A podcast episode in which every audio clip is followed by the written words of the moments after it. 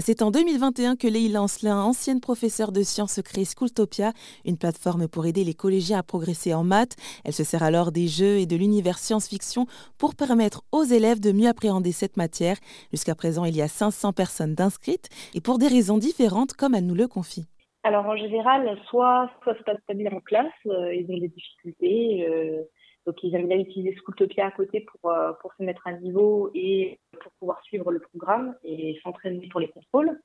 Euh, il y a des personnes dans, sur la plateforme aussi qui sont en avance et qui aiment avancer avec une pédagogie un peu différente, continuer le programme même s'ils sont pas dans la classe. On a, par exemple, on a des primaires qui sont déjà le programme de collège sur la plateforme, hmm. alors qu'ils sont primaires.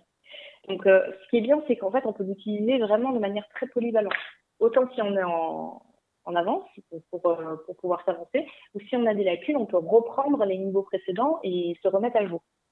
Donc on, a, on a surtout ça. Soit des gens en difficulté, soit des gens en avance, soit des gens qui ont besoin d'un support pour suivre pendant l'année et qui n'ont pas de difficulté particulière, mais ça les rassure d'avoir quelque chose en plus du professeur en classe, parce que c'est pas toujours évident de suivre euh, en fonction du prof. Et depuis que vous avez créé euh, Schooltopia, il y a presque deux ans maintenant, euh, je suppose que vous avez pu avoir bah, des retours des parents. Euh, qu'est-ce qu'ils vous disent d'ailleurs? Alors on a, on a effectivement des retours positifs. Les parents sont plutôt contents de voir qu'il y a une autre manière d'expliquer les mathématiques. Souvent l'enfant est très autonome et va sur la plateforme par lui-même. Donc quand il en a envie, s'il a envie d'y aller le soir ou les week-ends, il n'y a pas besoin d'être derrière. Il a juste à suivre les différents épisodes dans l'ordre ou en, fonction de ce qu'il fait en classe. C'est lui qui est libre de regarder.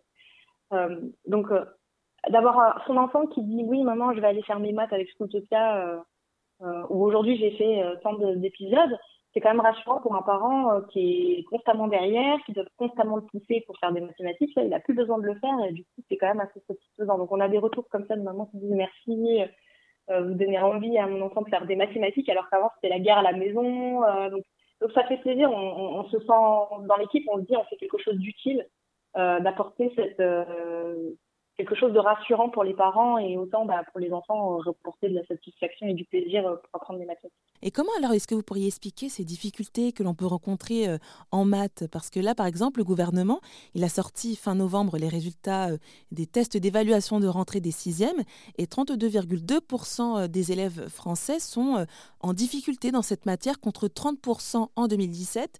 Bon, alors après aussi, entre-temps, il y a eu la, crise sanitaire qui est passée, mais est-ce qu'il y a peut-être aussi une explication euh, par rapport à ces difficultés? C'est enseigné de manière un peu abstraite euh, en classe, euh, quels que soient les niveaux, hein, même déjà pour de la primaire, c'est pas toujours évident de commencer à, calculer les compter et, les, choses qui sont expliquées par le professeur sont pas toujours claires. Et après, ça se poursuit, vu que ça se complexifie. Ça devient de plus en plus abstrait au collège et puis au lycée. Donc, en fait, on va accumuler les lacunes et on va de moins en moins comprendre. Et donc, on va se détacher de la matière beaucoup plus facilement. Mais en tout cas, finalement, avec Schooltopia, eh ben, on rappelle que ce n'est pas grave euh, de donner une mauvaise erreur. D'ailleurs, Toshi, hein, le, personnage principal, dit euh, l'échec fait partie de l'apprentissage. Et ça, c'est important de le rappeler. Hein. C'est très important et malheureusement, dans notre société, on n'est pas forcément valorisé euh, sur ce plan-là quand on, quand, on se, quand on se trompe ou quand on fait quelque chose qui n'est pas adapté. C'est souvent l'échec est très très mal pris, surtout en France.